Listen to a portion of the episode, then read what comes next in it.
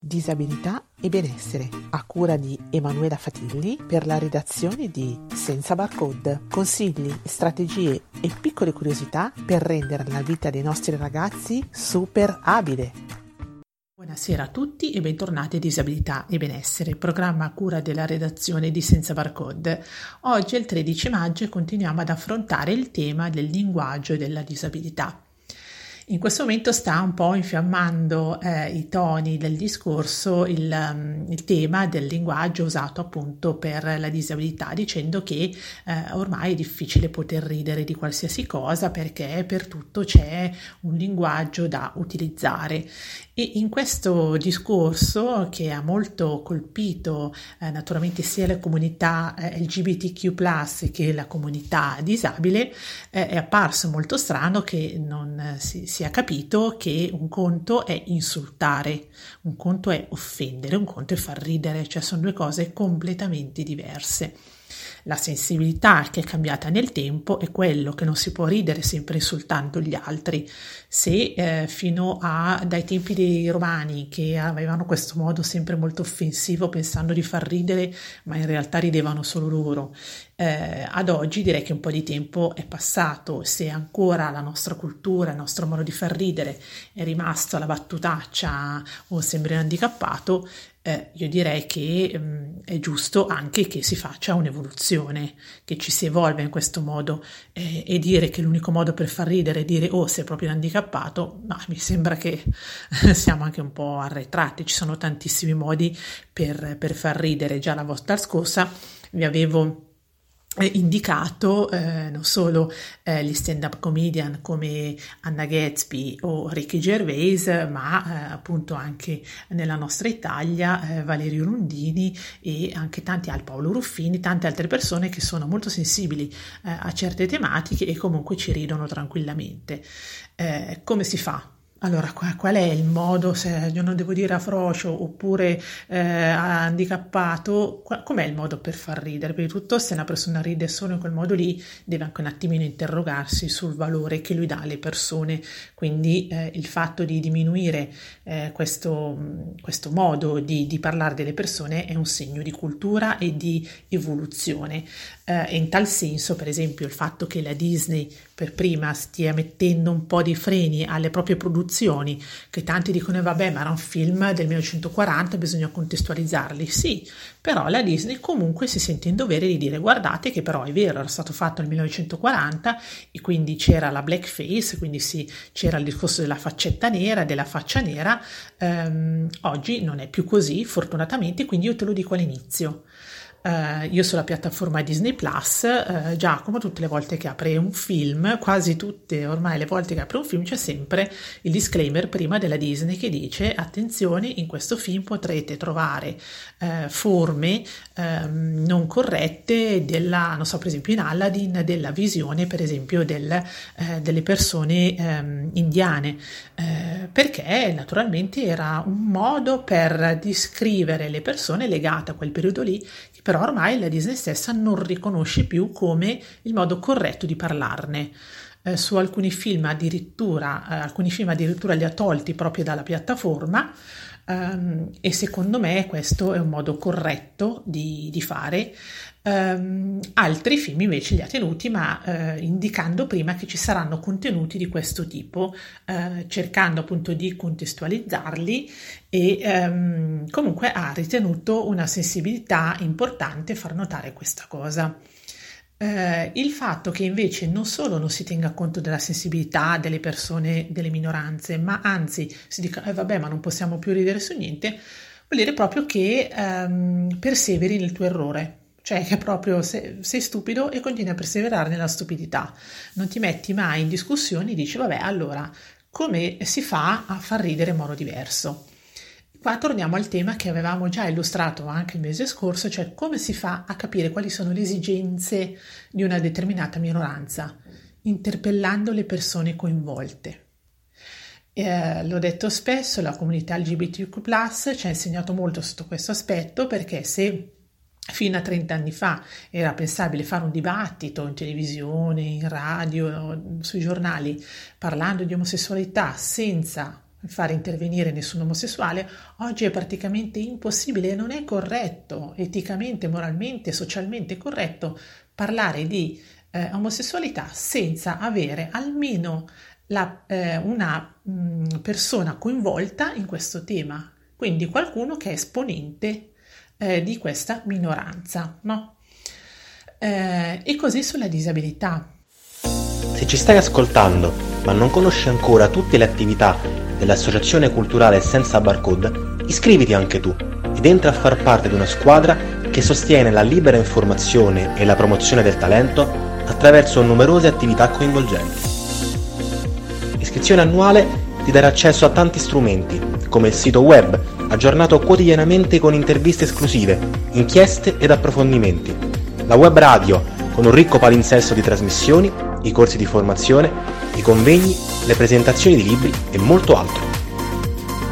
Sul sito www.associazione.sensabarcode.it potrai trovare le indicazioni per richiedere la tessera dell'anno 2021. Scopri tutto il mondo senza barcode ed entra subito a farne parte. Go to flight! purtroppo eh, sì, spesso si viene a dire, eh, vabbè, ma vabbè, poveretti, cosa vuoi? Eh, ma sì, sei un handicappato. Cioè, senza pensare effettivamente le persone disabili eh, come percepiscono questo. Perché ricordiamoci che questo non è far ridere, non è satira, eh, ma è un insulto. Cioè, eh, le parole sono importanti, molto più delle intenzioni, perché le parole contengono l'intenzione. Cioè, se io ti voglio offendere, dico handicappato. Se io voglio parlare di te, dico persona disabile oppure persona eh, con differente sensorialità, eh, uso qualunque altro termine. Eh, la lingua italiana, benché rimane sempre un po' una lingua eh, patriarcale, quindi che dà più significato alle cose di potere, della maggioranza di potere, e meno da, ha un significato sociale perché proprio la lingua italiana è fatta così, quindi grazie a Dio tante parole le prendiamo da, dall'inglese perché l'inglese è molto più cheap, molto più semplice e con una parola esprime un concetto, magari concetti più articolati e la parola è molto riassuntiva in tutte le declinazioni. Adesso come al solito in questo momento non mi vengono esempi, ma la, il discorso che avevo fatto già la volta scorsa, per esempio, noi diciamo persone disabili, loro dicono disabled people, cioè persone disabilitate, che dà quindi un taglio sociale alla cosa, cioè la persona non, non è una, una, tragedia sua person- personale, cioè la persona è disabile, un problema suo, una vergogna, una colpa, ah, che disgrazia, che dolore.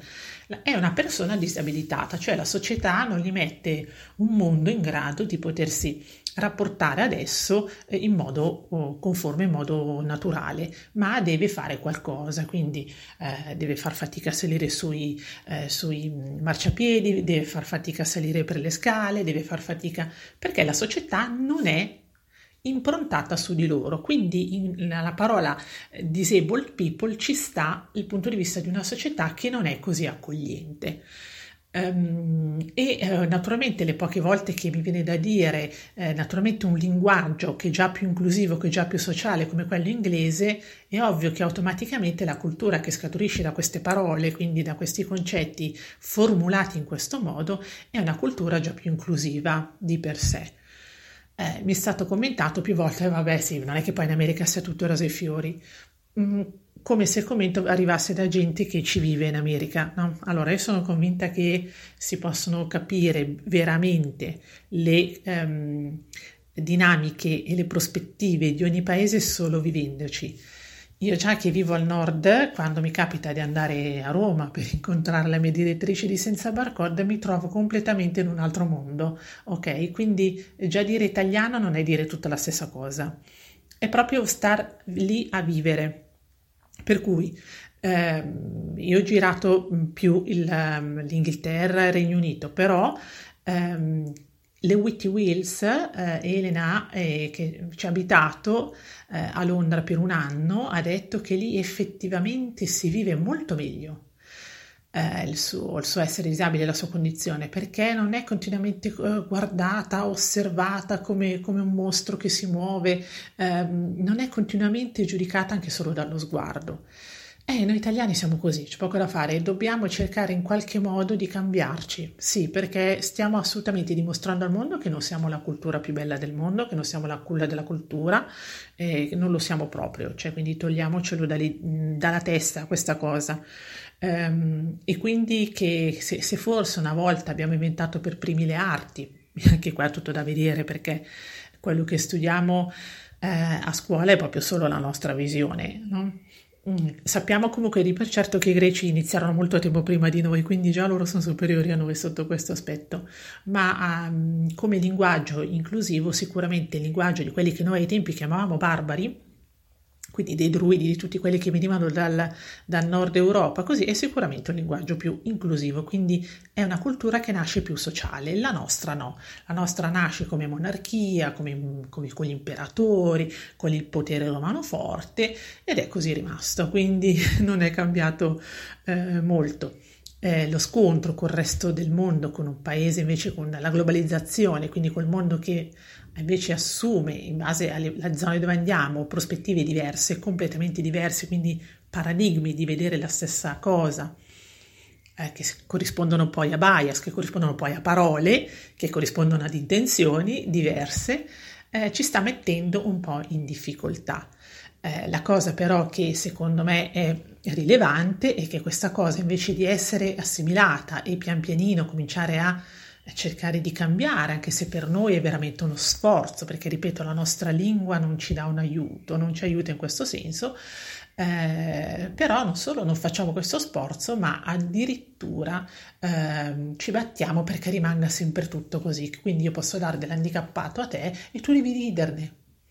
Eh, invece mi fa piacere che appunto eh, sempre nei paesi anglosassoni, infatti tutti questi studi hanno nomi anglosassoni perché da lì nascono, quindi i Black, uh, Black Lives Matter, quindi tutti i Black Studies, i Disability Studies, i Fat Studies, tutti eh, gli studi fatti, che sono studi sociali, fatti sul perché l'uomo tende a discriminare queste persone, quali sono le motivazioni di fondo che sono tutti, le, le, motivazioni sono molto simili sia nei Black Studies che nei Disability Studies che nei Fat Studies e che tutti i discorsi razzisti. Eh, diciamo il, la radice di odio e di discriminazione è sempre uguale ehm, e se eh, questi studi appunto nascono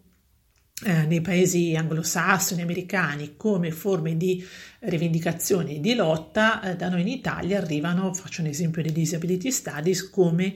eh, studi solo accademici. Eh, Enrico Valtellina, che è uno dei promotori dei disability studies in Italia, dice proprio che ehm, forse è meglio che in Italia rimangano solo come studi accademici eh, perché da noi eh, una cosa sociale così forte, un discorso sociale così forte non viene accettato perché ehm, si, si, pensa che satira vuol dire parlare male delle minoranze, eh, quando invece satira, e questo l'hanno inventato i greci, quindi o ci adattiamo o, cambia, o gli cambiamo nome, se non ci piace, cioè se non vogliamo far satira non chiamiamola satira. La satira è proprio una violenta, violenta, eh? Guardatevi, andatevi a cercare su Google i discorsi di Platone, erano fortissimi, violenti contro la maggioranza, contro il potere.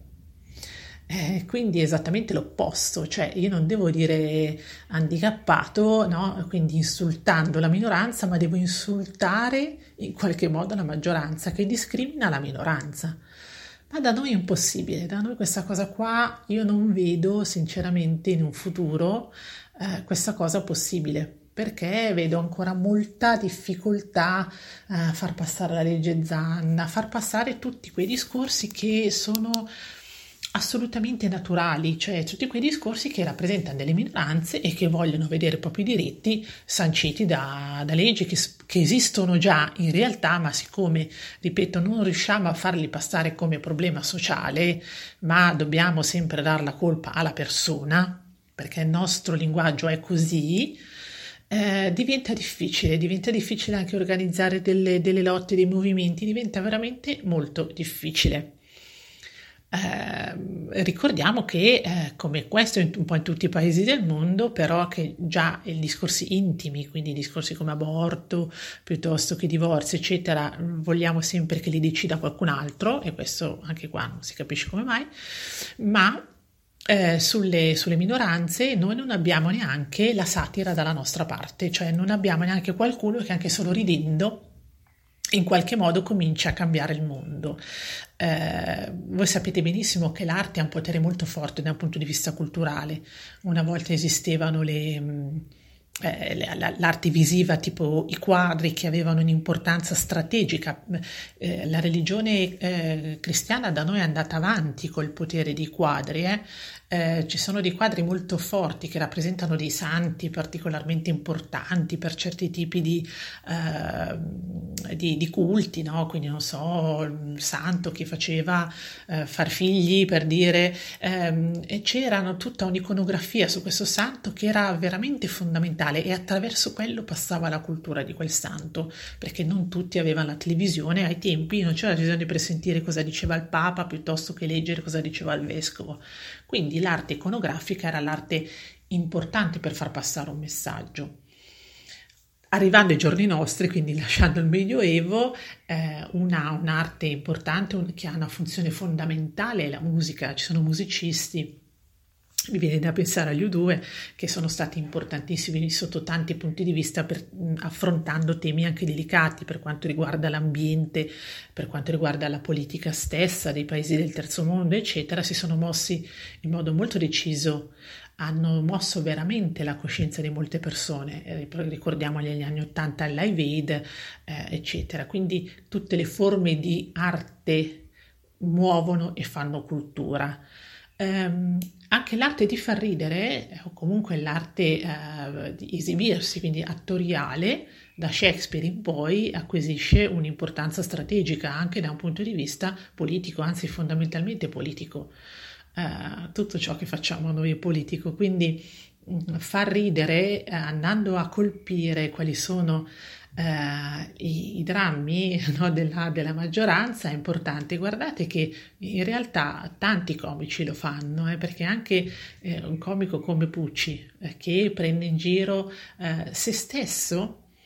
come uomo, Uh, in relazione con la moglie che la fa sempre uh, alla fine ridendogli sopra ti fa capire che l'uomo è inferiore alla donna in qualche modo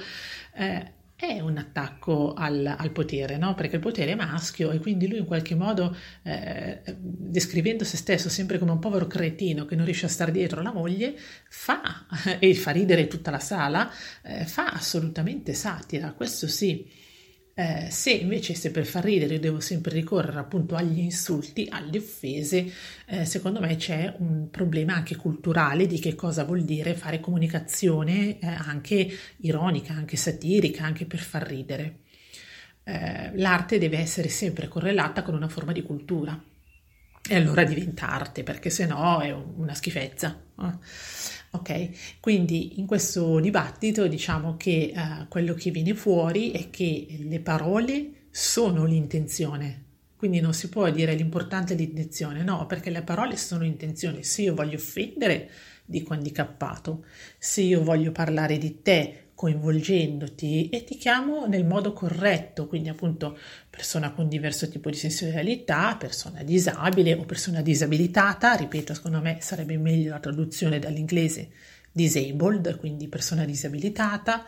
ehm, oppure persona con la carrozzina sprint, cioè volendo ci sono anche modi carini eh, per poter far ridere, per indicare una persona. E poi soprattutto in un contesto eh, veramente satirico, se vogliamo veramente fare satira, e prendere in giro noi stessi, normali, tra virgolette, come vediamo loro, perché se continuiamo a prendere in giro solo loro, non va bene, cioè, non è satira, cioè, non lo è, è un'altra cosa, è insulto, è offesa, è, è un discorso discriminatorio, è tutto quello che, che volete. Allora, spero, mi sono dilungata un po', però spero di essere stata abbastanza chiara su che cosa penso io eh, e quale, come dovrebbe essere il discorso corrente per quanto riguarda eh, la visione anche eh, ironica della, della, disabilità e qual è il linguaggio corretto da utilizzare, quindi coinvolgere le persone direttamente interessate. Se avete domande, domande o dubbi o qualunque tipo di eh, cosa volate, vogliate dirmi, potete scrivermi alla mia casella manu-senzabarcode.it. Buonasera a tutti. Disabilità e benessere, a cura di Emanuela Fatilli per la redazione di Senza Barcode. Consigli, strategie e piccole curiosità per rendere la vita dei nostri ragazzi super abile.